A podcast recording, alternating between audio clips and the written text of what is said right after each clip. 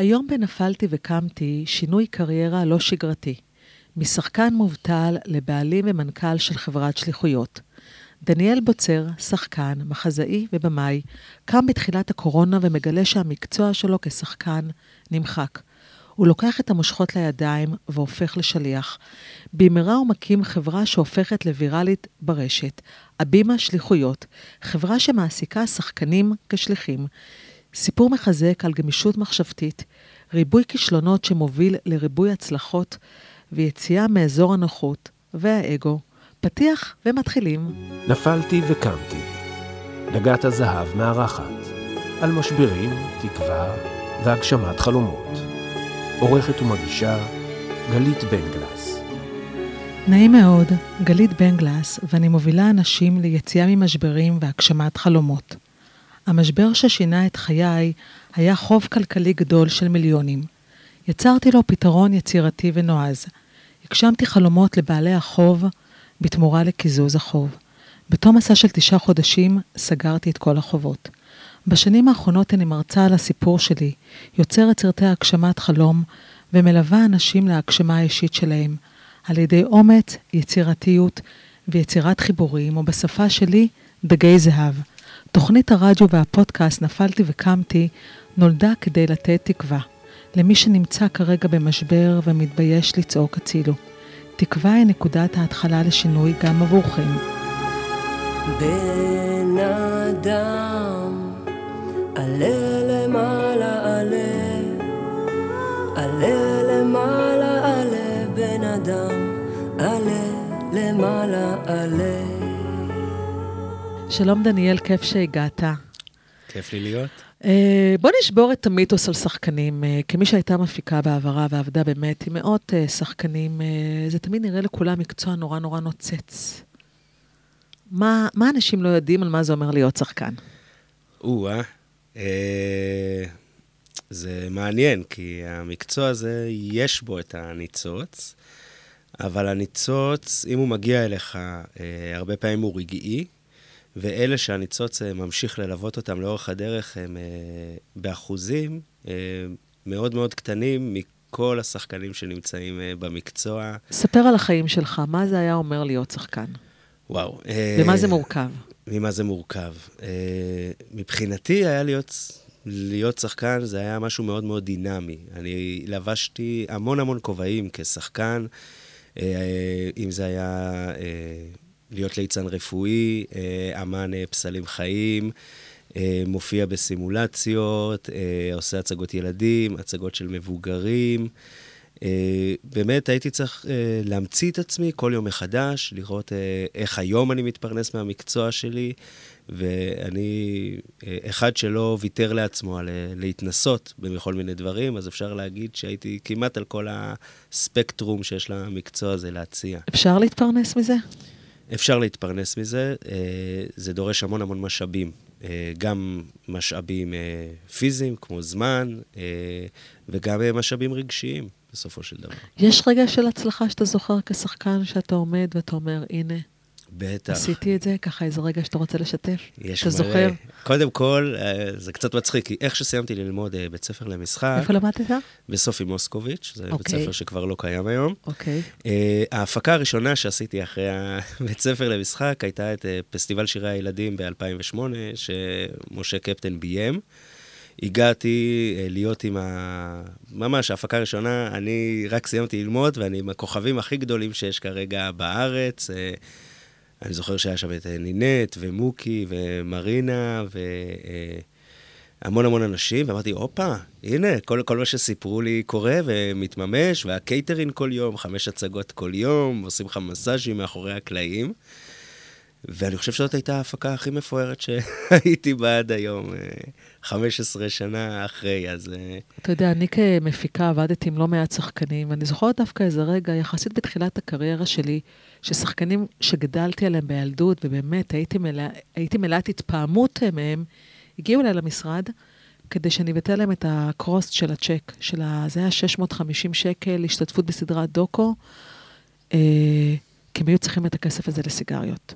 כן. וזה היה אז מבחינתי ממש מול העיניים, החלום ושברו הידיעה, שוואו, האנשים האלה, שהם עבורי כוכבי ילדות, כוכבי ילדות, פתאום הידיעה שהם לא יכולים להתפרנס מהמקצוע שלהם.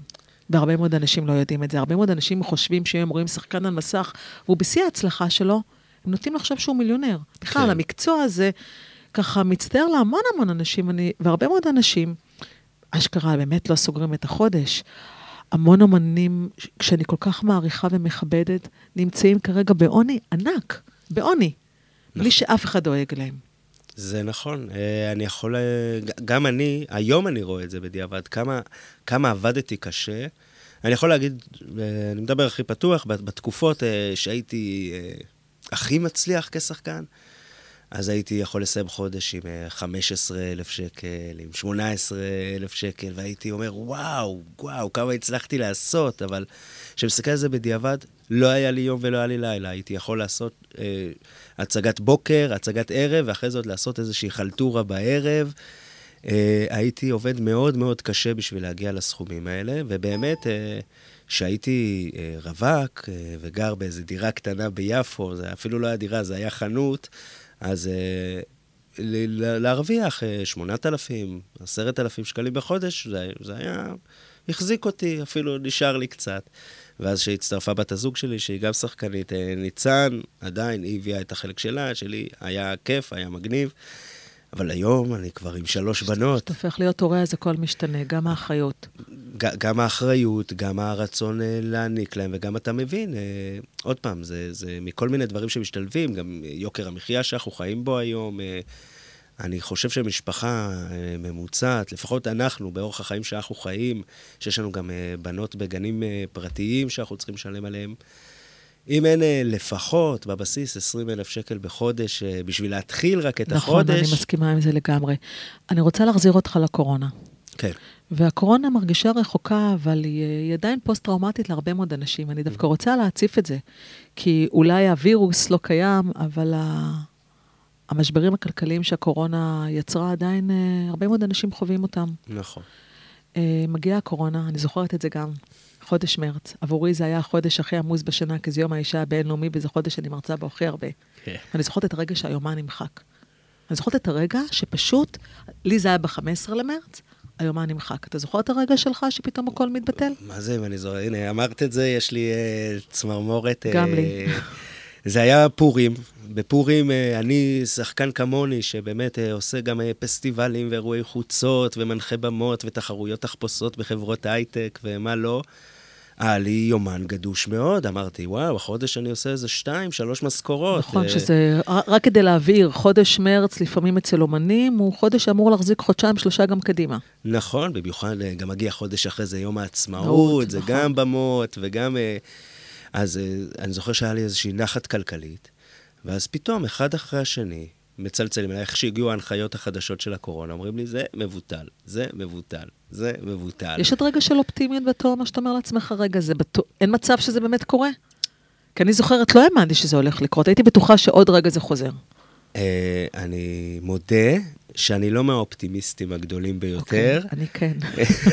אה, זה, זה, הרבה פעמים זה יכול להיות בעוכריי, אבל אה, אני דווקא מאמין שבמקרה הזה זה היה לטובתי, כי זה גרם לי לא לנוח או לא להסתמך על אה, שום אה, מחשבות אה, אופטימיות או שמישהו יעזור. ודי מהר התחלתי לפעול בתוך המצוקה שהייתי נמצא בה, כי הייתי במצוקה באמת מאוד מאוד גדולה. מצוקה כלכלית.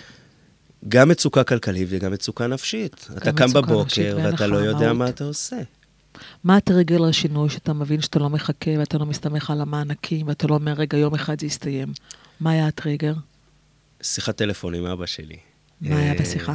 אז אה, אני, כשחקן שנשוי לשחקנית, אה, לא נעים להודות בזה, אבל פעם בכמה חודשים שלא הבאנו מספיק פרנסה הביתה, הייתי צריך לה, להפעיל את עיני העגל שלי, להסתכל על אבא שלי בעיניים ולבקש ממנו שיסייע לנו לסיים את החודש. שזה לא פשוט לבקש. לא, לא, אם אה, אנחנו נדבר על אגו, אני מאמין, אבל כן, זה... נדבר על זה לא מעט. כאדם בוגר, אה, זה בטח לא נעים אה, לבוא ולבקש מההורים סיוע כלכלי. ואני זוכר ש, שכל זה קרה, דווקא הוא צלצל אליי. הוא כבר, הוא איש מאוד חכם, הוא ידע כבר לצפות קדימה, הוא צלצל אליי ואמר לי, דניאלי, אפרוח שלי, אל תדאג, הילדות לא יהיו רעבות, אתם לא תגורו ברחוב, אני גם לא יודע כמה זמן המשבר הזה הולך להיות, אבל אנחנו כאן, איתך, יש לנו את האפשרות לתמוך ולסייע. אה, אז אני רוצה שתהיה רגוע לפחות מהבחינה הזאת, אבל אה, אני בקול שלו, אני שמעתי שהוא בעצמו לא רגוע. וואו. הוא גם עצמאי, הוא גם לא ידע מה יהיה. בעצם הוא ניסה להרגיע אותך, אבל הוא בעצם במצוקה שהוא לא יכול לדבר עליה בעצמו, ו- אבל אתה מזהה את זה ברגישות שלך. אני, אני מזהה את זה, ואני גם מבין שאני אני ילד גדול. אני לא יכול להפיל את האחריות על ה... מתי אתה מבין שאתה ילד גדול? בן כמה אתה שאתה מבין שאתה בעצם ילד גדול? זה היה לפני... בן 37. בן 37, ילד גדול. וברגע שאתה מבין שאתה ילד גדול, איך, אה, מה, איך מוצאים עבודה? מה עושים? אתה שחקן, זה מה שאתה יודע לעשות. אני... עם כל האדפטציות שידעת. נכון. מה מתחילים לעשות? Uh, מתחילים לבדוק מה, מה האופציות uh, ש, שנמצאות סביבך. אני מתחיל לשלוח uh, מכל מיני קורות חיים, uh, גם לסופרים, לסניפים יש בכלל קורות של... חיים? לשחקן אין קורות חיים. יש קורות חיים. של שחקן. לא, של שחקן, הם לא רלוונטיים כן, המקצועות הכי מבוקשים אז בזמן הקורונה היו קופאי בסופר, קופאי כן, בסופר, נכון. ושליחים. ושליחים, נכון. נכון. אה, אתה מנסה להיות קופאי בסופר? אני שולח קורות חיים, דווקא לא להיות קופאי, לניהול אה, סניף, או של עדיין לניהול סניף, כאילו. כן. יש איזושהי סלקציה ברמת הגאווה, שאתה אומר לעצמך, רגע, יש דברים שאני לא מוכן לעשות? אני חושב שבהתחלה כן. כי שחקן גם... זה מקצוע שעדיין יש בו אגו, חלק מהעניין זה לעמוד על במה, נכון. וההתמכרות למחיאות כפיים. אבל אני הבנתי שבמציאות הנוכחית, אה, אם כל העולם השתנה, לא יכול להיות שכל העולם השתנה, ואני אשאר כמו שאני הייתי לפני זה. אני חייב להיות, להגיב לשינוי העולמי. מאיפה ההבנה הזאת? ההבנה קשורה לזה שאתה אבא? ההבנה קשורה לזה שאני אבא, אני חושב שהיא גם קשורה לזה שבגלל שאני אה, מאלתר גם, אולי זה נשמע קצת רחוק. יוצר אימפרוביזציות, כאומן גם. אמן אימפרוביזציות, ויוצר אימפרוביזציות, חלק מהפילוסופיה זה לדעת, אה, להגיד כן ולקבל את המציאות שנמצאת מולך בעיניים. מדהים, שאתה גם יכול לברך את עצמך ביכולת אה, של האימפרוביזציה שלך כשחקן. נכון. אבל גם לברך את עצמך בזה ברמה המנטלית. אני חושב שאתה עושה את זה כל כך הרבה שנים, אין לך איך לברוח מזה. ואני הייתי חייב להתמודד ולהסתכל בעיניים ולהגיד, אוקיי, אני לא יודע מתי המקצוע שלי יחזור. אני לא יודע איך אני אחזיק את ה... כאילו, מה יעזור לי להחזיק את האגו של אני שחקן וזה מה שאני עושה בעולם, אם אין כרגע מקצוע כזה? זה, זה כאילו... בכלל, בתקופה שלך כשחקן, שוב, יש שחקנים ש, שפורצים לתודעה בסדרות פריים טיים ובסרטים גדולים, אני מבינה שזה עדיין לא הגיע לך mm-hmm. כשחקן. יש איזשהו רגע שאתה אומר לעצמך, עוד לפני הקורונה, הרי הקופ... הקורונה הייתה הגרזן הסופי. הדברים uh, תמיד עוד היו קיימים לפני. כן. יש קטעים שאתה אומר לעצמך, גם כשחקן, שאתה אומר, די, אני כבר לא יכול. את מכירה את האמרה הזאת של השחקנים, של uh, המקצוע בחר בי, זה לא אני בחרתי בו? אני יכולה להבין את זה גם. אני חייתי עם האמונה הזאת, שזה מה שאני יודע לעשות, וזה מה שהייעוד שלי בגלגול הזה לעשות, זה להיות שחקן. עוד פעם, עשיתי עוד דברים, אה, מחזאי, במאי, מפיק, אה, אבל הכל היה סביב עולם התרבות. הייתי בטוח שאני, אה, כל היכולות שלי מנוקזות לתוך הנישה המאוד ספציפית, ספציפית הזאת של עולם התרבות. דרך אגב, זה לא רק אתה. אתה יודע, במקצוע שלי היום, בין השאר, אני מלווה המון המון אומנים, שחקנים, מוזיקאים, בימאים, יותר נשים מאשר גברים. והם באמת אבודים כשהם מגיעים אליי, חלקם במשבר כלכלי מאוד גדול, והם באמת רוצים לעסוק במקצוע הזה. עכשיו, בין האפס למאה, בין השחור ללבן, בין להיות שחקן שמחכה רק לאודישנים מסוכן, יש עוד הרבה מאוד uh, גוונים וצבעים שניתן לבוא ולייצר. וחלק נכון. מהעניין זה באמת איך להביא אותם. אני חושבת שהיום בכלל שחקן, ובכלל אומן, חייב להיות עצמאי. הוא לא יכול להיות גם שכיר, זאת אומרת, הוא חייב לייצר לעצמו עוד מקורות פרנסה. אז היו לי עוד מקורות פרנסה, כמנחה קבוצות, אה, אני מלמד בסמינר הקיבוצים אה, מיומנויות תקשורת. זאת אומרת, זרעת הרבה מאוד זרעים. זרעתי הרבה מאוד זרעים. אבל הם עדיין, בסיכומו של דבר, לא הביאו את השקט הכלכלי, וזה היה עדיין הישרדותי. זה היה עדיין ממקום הישרדותי, להגיד כן למה שבא, לא, לא לשלול שום דבר. אה, ולדעת שאני יכול לדאוג אה, למשפחה שלי, בעיקר שאני לא נשוי גם להייטקיסטית, או מישהי שמביאה משכורת... שזה בכלל, שני שחקנים שחיים בבית אחד, שזה גם כן דבר שהוא סיסו וסימחו בכלל. זה סיסו גם וסימחו. ברמה הכלכלית וגם ברמת האישיות, כאילו. נכון, נכון, אבל אנחנו אוהבים את הסיסו וסימחו. אתם באמת אוהבים את הסיסו וסימחו? אנחנו מאוד אוהבים. אוהבים את זה, אוקיי. ומה, וגם אשתך באותה תקופה, גם הפרנסה שלה נמחקה, כי גם היא שחקנית. היה לה תיאטרון ילדים בשם היפ והופ, נמחק ברגע אחד. אין יותר אנחנו עוד הצגות. מעט נעלה אותה גם כן, נעביר וקצת נשמע על הצד שלה. אה, אז אתה שולח קורות חיים, מישהו חוזר עליך? אף אחד לא חוזר אליי. אף אחד לא חוזר עליך. ואז מה קורה? כי זה לא, לא מעניין אותם באיזה הצגות שיחקתי או מה עשיתי. כמה זמן עובר עד שאתה מחליט שאתה מפסיק לחכות? שבוע. שבוע. שבוע בבית הספיק לי, הרגשתי איך כל יום החבל הכלכלי מתהדק לי סביב הצוואר, אה, ולא הרגשתי שהימים שלי נשרפים, ממש נשרפים, אין לי, אין לי שום משמעות. אה, ואז החלטתי אה, לקחת תפקיד חדש על עצמי ולהגיד לעצמי שאני שליח. אני כל הזמן ראיתי חברות שילוח מחפשות עוד ועוד שליחים. זאת אומרת, לא תפקיד בסדרה של שליח, אלא שליח באמת. שייקספיר אמר, כל העולם הוא במה. במה, וכולנו שחקנים. נכון, אז אה, בהתחלה אני חושב שמה שעזר לי... ראית בזה תפקיד בהתחלה? החלטתי שזה יהיה תפקיד. מדהים. שזה התפקיד שאני עושה. אני הופך להיות שליח מסוכס שנוסע ברחבי הארץ ומחלק חבילות. איזה שליח היית? היית שליח אחר? כי שליח הוא די שקוף בסיכומו של דבר. אני חושב אנחנו אפילו ש... לא רואים את הפנים שלו, הוא מגיע עם קסדה, אנחנו במקרה הטוב יש טיפ, ובזה זה מסתיים המערכת יחסים. אני... מה הבאת אחר למקצוע? אני חושב שהבאתי המון מה? אחר למקצוע. יחסי אנוש, אולי אה, סובל... אה, המון אמפתיה לבן אדם שמקבל את החבילה.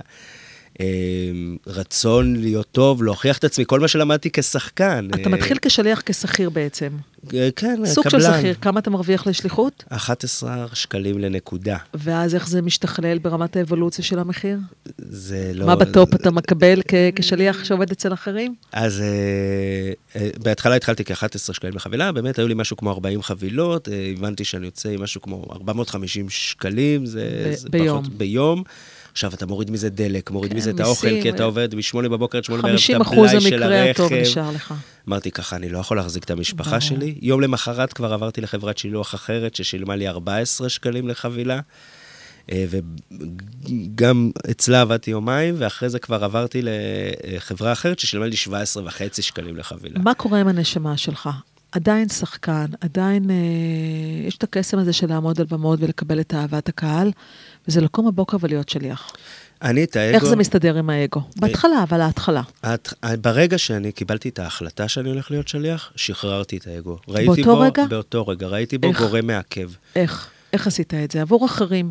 הרבה מאוד אנשים היום רוצים להתפרנס מהמתנה שלהם, אה, ולא כולם מצליחים. אני, דרך אגב, באופן אישי כן מאמינה שאנחנו צריכים להתפרנס מהמתנות שלנו בעולם, בכל מיני אדפטציות. מהמם. זה מה שאני יודעת לעשות עם אנשים. כן. השאלה היא, מה אתה, איך, איך, איך מוותרים על אגו? בטח להיות שחקן. להיות שחקן זה המקצוע עם הכי הרבה, הכי הרבה אגו בעולם. כן. אמ, לא, לא הייתה דרך אחרת.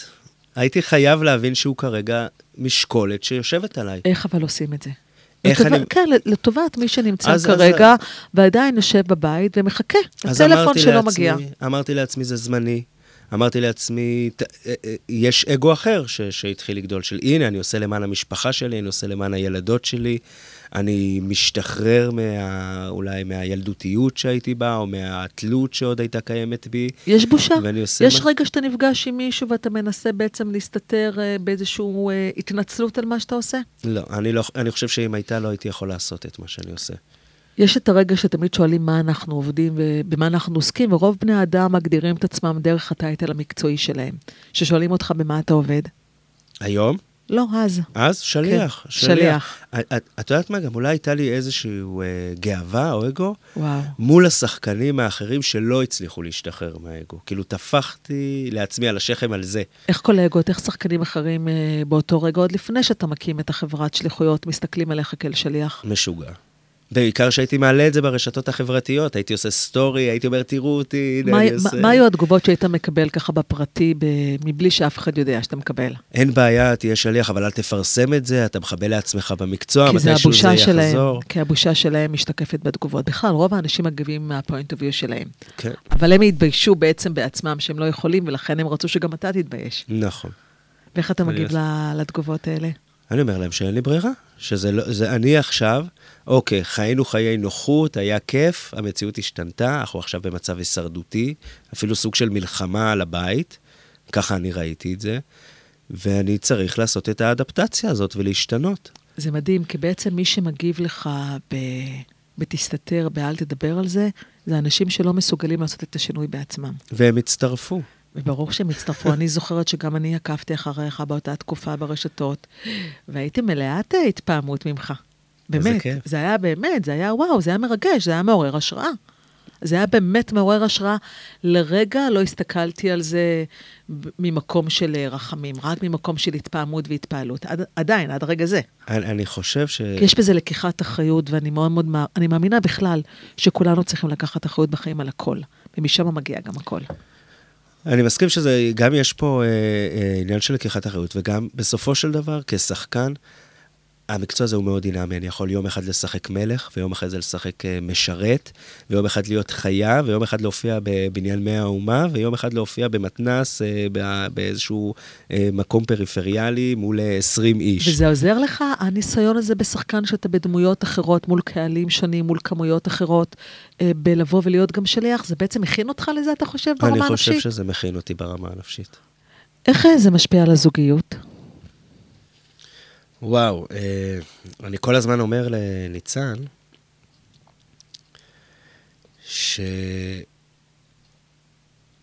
שמבחינתי, עוד, עוד מעט נגיע באמת לה, להקמה של כל העסק והבחירה ש, שנעשה את הדבר הזה ביחד, אבל בהתחלה כשליח אה, היה לה מאוד קשה, כי אני לא הייתי בבית כל היום, הילדות לא במסגרות, ובעצם אה, היא הייתה, במקום שנוכל להתחלק אה, אה, בגידול הילדים, כל התקופה הזאת היא הייתה לבד בבית, ואני הייתי יוצא מהבית בשביל להביא משכורת לא מספקת בסופו של דבר. אה, אז אני חושב שזה שם את שנינו באיזושהי התשה ותסכול, שממנו אה, הבנתי שאני בעצם חייב אה, לעשות עוד איזושהי אדפטציה עוד איזושהי לשינוי. אדפטציה, ומהאדפטציה הזאת, מה הרגע שאתה מחליט שאתה בעצם, במקום להיות שליח, אתה הופך להיות בעל חברת שליחויות? אוקיי, אז באמת ראיתי שיש המון המון המון ביקוש לשליחויות.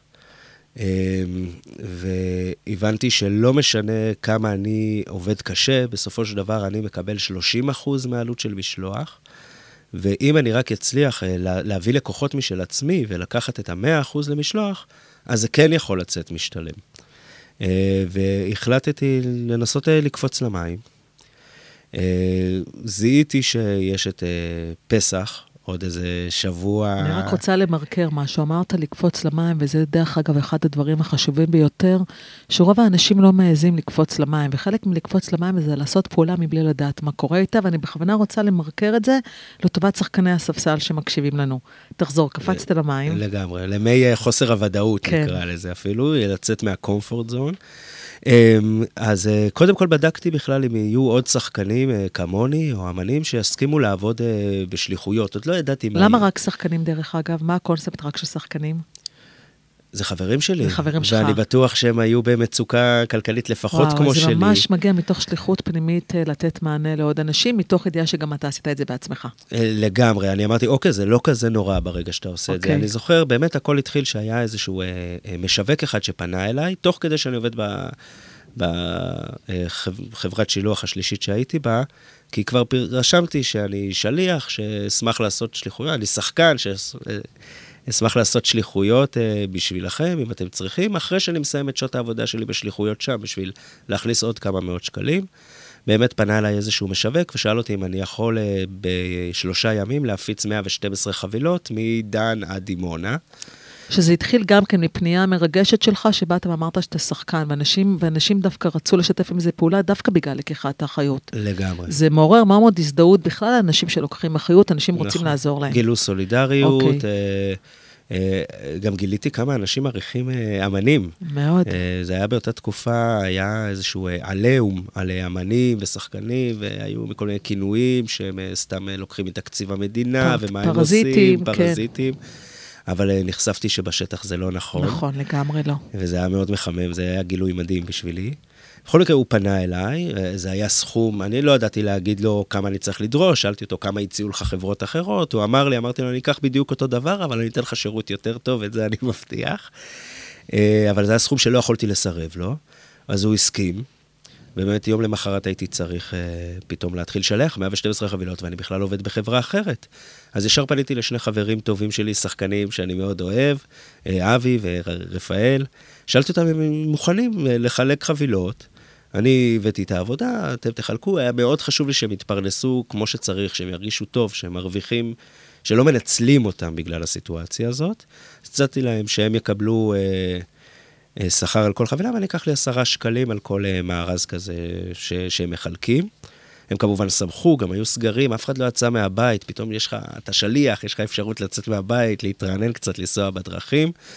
אחרי יומיים הם סיימו לחלק את כל החבילות, הבן אדם מצלצל אליי, אומר לי, תשמע, לא נתקלתי בשירות כזה. איזה אדיבות, ו- והם מוכנים לחכות רגע בשביל שהבן אדם יגיע הביתה לתת לו את החבילה, או לנסוע כמה רחובות למסור, אה, והכל חולק, וכל הכבוד. ואני כאילו, רגע, מה, מה קורה פה? ואז אמרתי, אבל למה שזה לא יקרה? הרי שחקנים, קודם כל אנחנו עם מרצה, אין איך להסתיר את זה. ואנחנו מאוד אחראים, אתה לא יכול יום אחד להגיד, כואב לי הראש, אני לא אגיע לתיאטרון, כי יש הרבה קהל שבא לראות את ההצגה. אנחנו אחראים, אנחנו רוצים שאוהבו אותנו, אנחנו עם חיוך, אנחנו סך הכל אנשים שמאוד רגילים אה, אה, להיות חיוביים. זה גם משהו שצריך בשביל להתפרנס מהמקצוע הזה. ואז אה, פשוט אמרתי, רגע, אם זה עבד עם שניים, אולי זה גם יכול לעבוד עם 200. שאני מאוד מאוד אוהבת גם את העניין שאמרת קודם כל כן. קודם כל לומר כן, ואז לראות איך פותרים את זה, שאני בכלל גם כן תמיד בעד התהליכים האלה. להגיד כן, ואז למצוא את הפתרון נכון, של האיך. אבל זה מפחיד. האיך תמיד קיים. זה מפחיד, זה קצת כמו לקפוץ בנג'י, אני תמיד אה, אומר. זה, יש תחושה כזאת של רעידות לפני שאתה קופץ בנג'י, אבל אתה יודע שאם תקפוץ אותו, אתה יכול להרוויח פה חוויה אה, מטורפת, אה, ולא לתת לפחד לנהל אותך בסופו של דבר. ואז בעצם אתם גדלים, ואתה בעצם מכניס את אשתך ואז אנחנו גדלים, אני מכניס את אשתי, אני אומר, אה, אה, מה זה אני מכניס אותה? אני קרסתי. לשותפות לעסק בעצם. אני לא מכניס אותה, היא מצילה אותי. היא מצילה אותך. זה האמת. ואתה בעצם מקים עסק עם אשתך. אני מקים עסק עם אשתי ועם אלעד, אה, שהוא הצטרף אלינו כמה ימים אחרי, שעוד פעם, זה פשוט גדל תוך שבוע בסקיילים של מאות אחוזים. בעצם גם, גם חברות נרתמות ומספקות לכם עוד ועוד עבודה. ברגע שראיתי שיש לי כוח אדם של שליחים, בהתחלה גייסתי 50 אה, שחקנים, אמנים שאני מכיר באופן אישי, והעליתי פוסט בקבוצה בפייסבוק של מנהלות רווחה, שאנחנו שחקנים, שנשמח לעשות שליחויות לפסח. כל החברות הכי גדולות במשק, סמסונג, גוגל, אה, פונות אלינו, בואו אתם תעשו לנו את השליחויות. רגע, את אומרת זה כלאחר יד, ואני דווקא רוצה להדגיש את זה לטובת גם המאזינים. המקום הזה שבאת והעלית את הפוסט הזה, ואני זוכרת את הפוסט הזה, זה רגעים קטנים שמשנים חיים של האנשים. עכשיו, זה לא פוסט שיווקי, זה פוסט שמגיע מאיזושהי אותנטיות מדהימה של הלב, שבאה ואומרת, אני לוקח אחריות. אני לא הייתי שיווק. נכון, אבל זה, עכשיו, הדברים האלה תמיד עובדים. תמיד, כן. לא משנה באיזה מקצוע. בכלל, הרשתות היום יכולות לתת עדיין מענה שמישהו אותנטי ולוקח אחריות, ואז העולם באמת רוצה לעזור לו. מגיע, העולם בא אליך. ואני זוכרת את זה, גם אני עד היום מנסה לשבת ולראות את מי אני מחברת לכם, בצדק. כן. כי זה מרגש הלקיחת אחריות הזאת. איזה כיף. ורגע, ניצן, אה, אשתו של דניאל, אה, פה איתנו על הקו? ניצן? מאזינה. אה, מאזינה. אוקיי, היי ניצן, תודה רבה שהצטרפת. אז איך זה גם לך ברמת הזוגיות פתאום להיות משחקנית שחיה עם שחקן? אה, הכל אה, מתרסק גם לך, ופתאום מוצאת את עצמה מקימה עסק אה, של שליחויות עם בעלה. מה זה עושה לזוגיות? גם לחיות ביחד אה, וגם לעבוד ביחד? כן, באמת, אה, עד לפני שזה קרה, לא עבדנו ביחד בכלל, על אף שהיינו באותו המקצוע, הפרדנו רשויות, כל אחד עשה את הדברים שלו. אה, זה קרה מאוד מאוד מהר, אני חושבת שלא היה זמן אה, בתוך הדבר עצמו שתהיה איזה רטרוספקטיבה או רפלקציה להגיד, אוקיי, זה מה שקורה לזוגיות שלנו וככה זה משפיע, אבל אה, בהסתכלות לאחור אני יכולה להגיד שזה חיבר בינינו חיבור אה, מאוד מאוד חזק. היינו צריכים להיות שם, אחד בשביל השני, ושנינו ביחד מול הדבר עצמו שקורה. ולפתח שפה חדשה וערוץ תקשורת חדש בינינו.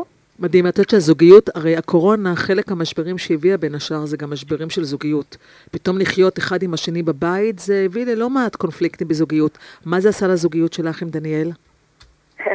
טוב, אז באמת היינו מאוד מאוד מאוד מאוד עסוקים. אה, היינו סביב תפעול של משהו, ופחות שהינו בבית וחווינו את, אה, לא יודעת, איזושהי רקנות או משהו כזה, זה לא קרה. אז היינו מאוד מאוד עסוקים, היינו סביב אה, התחלה של דבר חדש שתופס תאוצה מאוד מאוד מהר, וזה מילא אותנו, זאת אומרת, זה דווקא הכניס לחיים שלנו פתאום תוכן ומשמעות, ו... מה גילית על דניאל? מה גיליתי הוא על עושה דניאל? פה סימן כזה של וואו, איזה מזל שאת שואלת את השאלה הזאת. הוא פה כזה קצת נבוך מולי. מה גיליתי על דניאל? אה, וואו, טוב, אני חושבת שלא גיליתי את זה, אבל אה, אין ספק שהוא היה שם אה, במיטבו. זאת אומרת, הוא אה, אה, סחב את, את הכל כזה על הגב שלו. אה, היה אפשר לראות את המנהיג שיש בתוכו, שתמיד היה, אבל פתאום הוא ממש נצץ. ואת הנאמנות שלו, את המחויבות העמוקה שלו לדברים, את האכפתיות. כל הדברים האלה פתאום אה, שוב נצצו. דניאל, אה, מה בעקבות גילית על ניצן? וואו, איך הוא מתרגש, הוא בוכה עכשיו. וואו, איזה מרגש אתה. חבל שאת לא רואה אותו. עכשיו ריגשת. אותי. היא רואה אותי מספיק. היא רואה אותך מספיק, יואו. מה גיליתי על ניצן? כן. יכולות מטורפות, אה, אחריות, אה, אה, אכפתיות, אני פתאום ראיתי, אני, עד היום אני אומר לה, איך שהיא מדבר, היא, היא מנהלת אצלנו את הכוח אדם, ואני שומע איך היא יודעת לדבר עם אנשים ו, ו, ולמוסס קונפליקטים ו, ו, ולהשיג את התוצאה שלה, שהיא רוצה שהבן אדם ממול מרגיש טוב עם הדבר הזה, אה, ואני כל כך מתרשם ממנה. אה, באמת, היא... גיל, גיליתי ניצן חדשה. אני, אני כל הזמן אומר לניצן שאם לא היינו עושים את הדבר הזה ביחד, ונגיד רק אני הייתי הולך לכיוון הזה של הבימה השליחויות והיא הייתה נשארת אה, בעולם של המשחק, איזה פער עצום היה יכול להיווצר בינינו. אה, כן. כי היא לא הייתה חווה את כל מה שאני חוויתי. טוב, אני ממש מאוהבת בין שניכם. תודה רבה, ניצן, על רגע של, אה, של, אה, של שיתוף. ואני מאחלת לכם. לעסק שלכם הרבה שפע ופרנסה. עם אנשים כמוכם, אה, אני בטוחה שהשמיים הם הגבול לא רק אה, בעסק הזה, בכל דבר שתעשו. תודה, ניצן. תודה רבה. אז תוך כמה זמן אתה הופך להיות אה, אבימה שליחויות, חברה שנותנת מענה להרבה מאוד שחקנים כשליחים? כמה זמן אתה פתאום גדל? תוך כמה זמן? שבוע. וואו. אם את רוצה את זה במספרים, אז באמת כל העסק הזה התחיל כשבוע לפני פסח. בסופו של דבר בפסח שלחנו אה, 1,200 חבילות וואו. לכל מיני חברות. ואז חשבתי שאני סוגר גם את זה, היה מבחינתי איזושהי חלטורה, לבוא, להיות צינור, לתת לשחקנים אה, פרנסה, לתת לי פרנסה ו- ולהמשיך למצוא את הדבר הבא, כמו שאני רגיל אה, בחיי כשחקן. ואז התחילו לפנות אליי המון המון חברות, אה, ולא הבנתי מה הם רוצים ממני, ומסתבר שיום העצמאות מגיע ממש ישר אחרי זה, וכולם רצו שאנחנו נעשה להם את השליחויות ליום העצמאות, וביום העצמאות כבר שלחנו 3,300 וואו. חבילות, ואז הגיע שבועות ששלחנו 6,000 חבילות. מה זה עשה לגאווה של אותם שחקנים שהיו צריכים לעבוד uh, כשליחים? היו שחקנים ידועים uh, שעבדו כשליחים? היו בלי- שחקנים ידועים ש... שעבדו כ... מה זה גרם להם להרגיש? אני חושב שבהתחלה היה להם מוזר, זה קצת כמו תנועה כזאת, שאם יש אה, בן אדם שרוקד באיזה רחבה, אז כולם מסתכלים עליו בתור המשוגע, ואז בא ומצטרף אליו עוד מישהו, אז זה קצת יותר בסדר, ואז פתאום יש עשרה אנשים שרוקדים, אז זה בכלל, זה נורמה, וכולם מצטרפים. אז אה, ככל שהיו, שעבדו יותר אה, שחקנים בהבימה שליחויות, פתאום, אה, הסולידריות, הסולידריות גדלה, וגם יותר שחקנים הרשו לעצמם לבוא ולהצטרף, כי אמרו, אה, זה חברה של השחקנים, שם אני יכול לעבוד. אז המיתוג הזה שמיתגת את זה גם כחברה שנותנת מענה לשחקנים, גרם להם בעצם להתמודד עם הבושה. להתמודד עם הבושה, אה, להרגיש עם חלק, פתאום החבר הזה שלהם עובד שם. זה מצחיק, כי אתה יודע, אנשים שאני חלמתי להיות איתם על הבמה, פתאום עבדו הפכתי את- להיות הבוס שלהם. הבוס שלהם, מדהים. ואני צריך גם להגיד להם, רגע, זה לא טוב ככה שעשית, או כאילו... מה ההבדל, ב... מה ההבדל בין מערכות יחסים בעולם המשחק לעולם העסקי? כי עולם, העולם בכלל, העולם הזה הוא עולם בועה, זה, בועה. רק כשיצאתי מהבועה הזאת הבנתי כמה זה בועה. כן. מה למדת על ההבדל בין, בין מערכות יחסים בכלל?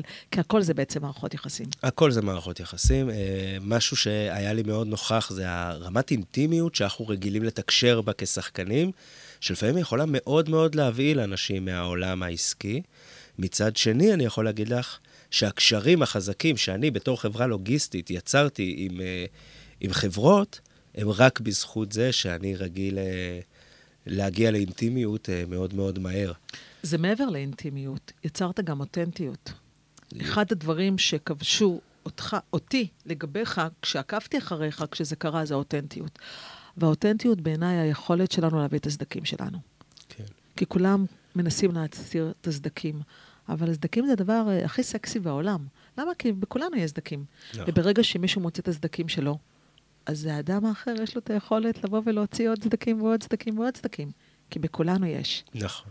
וזה היה חלק מהקסם של מה שעשיתם. מדהים.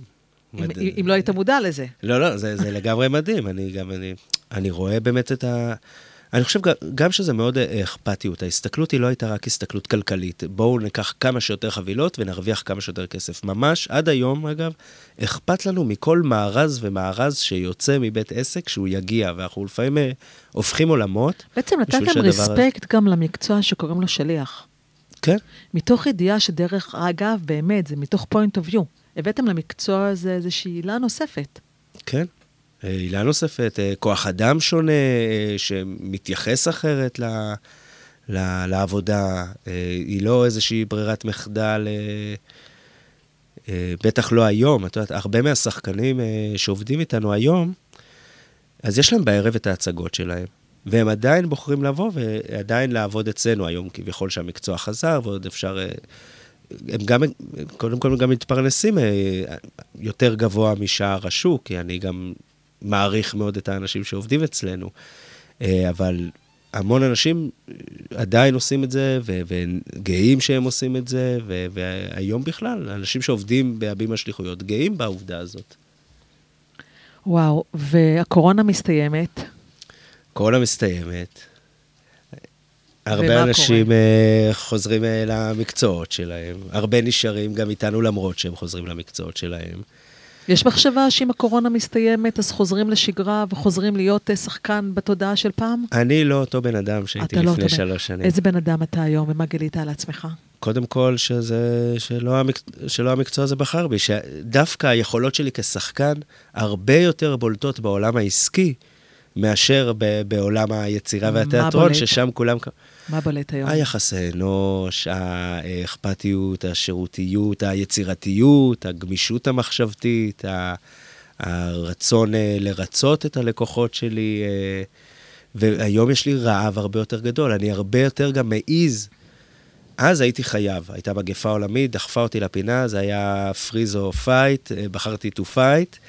אה, והיום אני בא עם הרעב הזה, אני בא לי לשחות במים אה, חדשים, אה, ללכת אל הלא מודע ולראות מה עוד אני מסוגל לעשות ועוד לאן אני מסוגל להגיע. מה החלומות שלך היום? לעשות טוב, לעשות טוב. אני גיליתי, אני ממש מרגיש שהפכתי להיות צינור של שפע בקורונה. אני נבחרתי להיות איזשהו צינור שמרכז דרכו שפע ועושה המון המון טוב להרבה אנשים, ובאמת אה, מעל 200 משפחות הצליחו לשרוד את הקורונה בזכות העסק שאני הקמתי. ובא לי למצוא עוד uh, כאלה מקומות ולהרחיב את עצמי ולאתגר את עצמי. Uh, אני לא יודע מה בא לי להיות, אני בא לי לגלות מה עוד אני יכול להיות. יש אה, חלום עדיין אה, לעולם המשחק בלפרוץ לתפקיד הגדול, אה, לסרט הבא, לתפקיד הבא. אני מאוד זה אוהב... קיים? לגמרי, אני מאוד אוהב את המקצוע הזה, אני מאוד אוהב את התרפיה שהוא מעניק לי. אתה משלב אותו היום בחיים שלך כבעל חברת אה, הבימה שליחויות? אני משלב אותו גם בהרצאות שאני עושה, וגם פה ושם אני גונב אה, ימי צילום. אה, פעם זה היה בכל מחיר, אני חושב שזה ההבדל, שהיום זה לא בכל מחיר. יצרת גבולות. יצרתי גבולות, אה, הצבתי לעצמי סטנדרטים. מה הסטנדרטים? אה, שאני אהנה, כי לא תמיד הייתי נהנה, אוקיי. ושזה אה, יתגמל אה, מול, הז, מול הזמן שאני משקיע בדבר הזה. יש, אה, אנחנו לא ניכנס לתוך זה, כי זו שיחה מאוד מאוד רחבה, ויש המון המון ניצול. תחשבי על שני הצדדים של המקצוע שלנו, יש אנשים בעלי חלומות עם רצון מאוד גדול להשיג איזשהו משהו, ומולם יש אנשי עסקים שהמטרה שלהם זה להוציא כמה שפחות ולהרוויח כמה שיותר, והדואליות הזאת לא עובדת לטובת השחקנים והיוצרים. אה, גם מפחד, גם מאיזה מחמיא זה שבחרו בך, שרוצים אותך, אז מאוד קשה לסרב למשהו, גם אם הוא לא עומד בסטנדרט שאתה הצבת לעצמך. והיום אני מרגיש ממש שאני יכול לבחור איפה בא לי לעסוק וכמה בא לי לעסוק. יש לך את השקט הכלכלי היום מהחברה? יש לי את השקט הכלכלי מהחברה, זה מה שמאפשר לי את זה. מה אתה מבקש עבור עצמך? Uh, להמשיך להעיז, להתפתח, uh, תמיד להסתובב עם עיניים מפוקחות, אה, ויש מספיק אנשים שיעצרו אותי בחיים שלי, אז לא להצטרף אליהם. לא להצטרף אליהם, מדהים. מה אתה אומר אה, לדניאל השחקן, שסיים אה, לימודי משחק לפני לא מעט שנים? אני אומר לו שאיזה מזל שהוא עבר את כל הדרך חתחתים שהוא עבר, כי היא מה שהפכה אותו למה שהוא היום, והוא שהוא צריך להיות גאה בזה, ושמה שיגיע, יגיע. מה שיגיע, יגיע. ולטובת uh, אותם uh, אמנים שיושבים בבית, חלקם עוד מתבייש בזה שהם לא מצליחים להתפרנס מהאומנות שלהם. בכלל, זמרים, זמרות, שחקנים, שחקנות, שחקניות. מה אתה אומר להם? שיעיזו להתנסות, יעיזו ללכת למקומות שגם נראים להם אולי לא רלוונטיים או לא קשורים, ושימצאו את מה שעושה להם טוב. כי ברגע שהם באמת, כמו שאת אמרת מקודם, הולכים עם האותנטיות שלהם ומוצאים איזושהי, זה, זה, זה, זה יכול להיות גם נישה, זה יכול להיות משהו שמדבר אליך באופן אה, אה, פרטי ועצמאי. אם אתה עושה את זה ואתה מרגיש שהדבר הזה גורם לך להרגיש טוב, ולאנשים שחווים את הדבר הזה, או סביב הדבר הזה, אז כנראה שזה המקום שלך. האינטואיציה שלנו לא משקרת בסופו של דבר. וואו, דניאל, תודה רבה על אה, פרק אה, מרתק, מרגש ואותנטי. מזמינה אתכם המאזינים אה, לשתף את הפרק הזה. אני בטוחה שיש אנשים שצריכים את המילים של דניאל עבור עצמם. כל יום שלישי בשעה 11, רדיו קסם 106 FM, מוזמנים גם אה, להקשיב ל"נפלתי וקמתי" בכל ערוצי, הפט... בכל ערוצי הפודקאסט. אפשר אה, למצוא את כל הפרקים גם באתר שלי, דגת הזהב. אה, תעבירו את הפרק הזה הלאה. שבוע הבא, פרק חדש, כי תזכרו, אחרי הנפלתי, מגיע הקמתי. ודניאל, אני רוצה לסיים בשיר שאני רוצה להקדיש לך. הבאתי לפה זמרת שאני מאוד מאוד אוהבת, איילת עוז. שאני רוצה להשאיר, להקדיש לך את השיר, כנפי רוח, ככה באקפלה. איילת, תתקרבי למיקרופון, נגרוף מהמיקרופון, ובזה נסיים. תודה לכם המאזינים. נפלתי וקמתי. איילת עוז, כנפי רוח.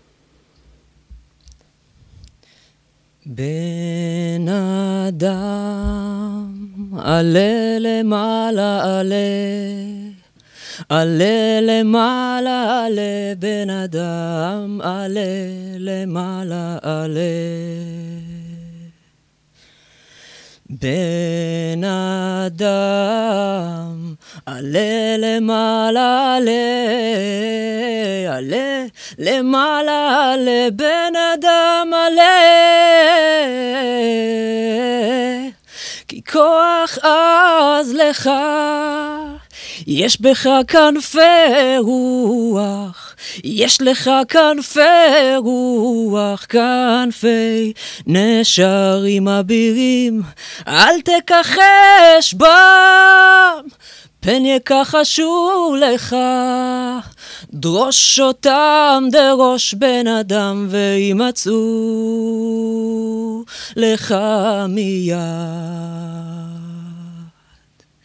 בן אדם, עלה למעלה, עלה.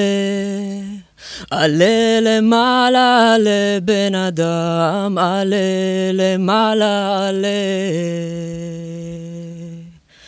בן אדם, עלה למעלה, עלה. עלה למעלה, עלה בן אדם, עלה. כי כוח עז לך, יש לך כנפי רוח, יש לך כנפי רוח, כנפי נשרים אבירים, אל תכחש בם, פן יכחשו לך. דרוש אותם דרוש בן אדם, וימצאו לך מיד, וימצאו לך מיד. וואו, איזה סיום מדהים.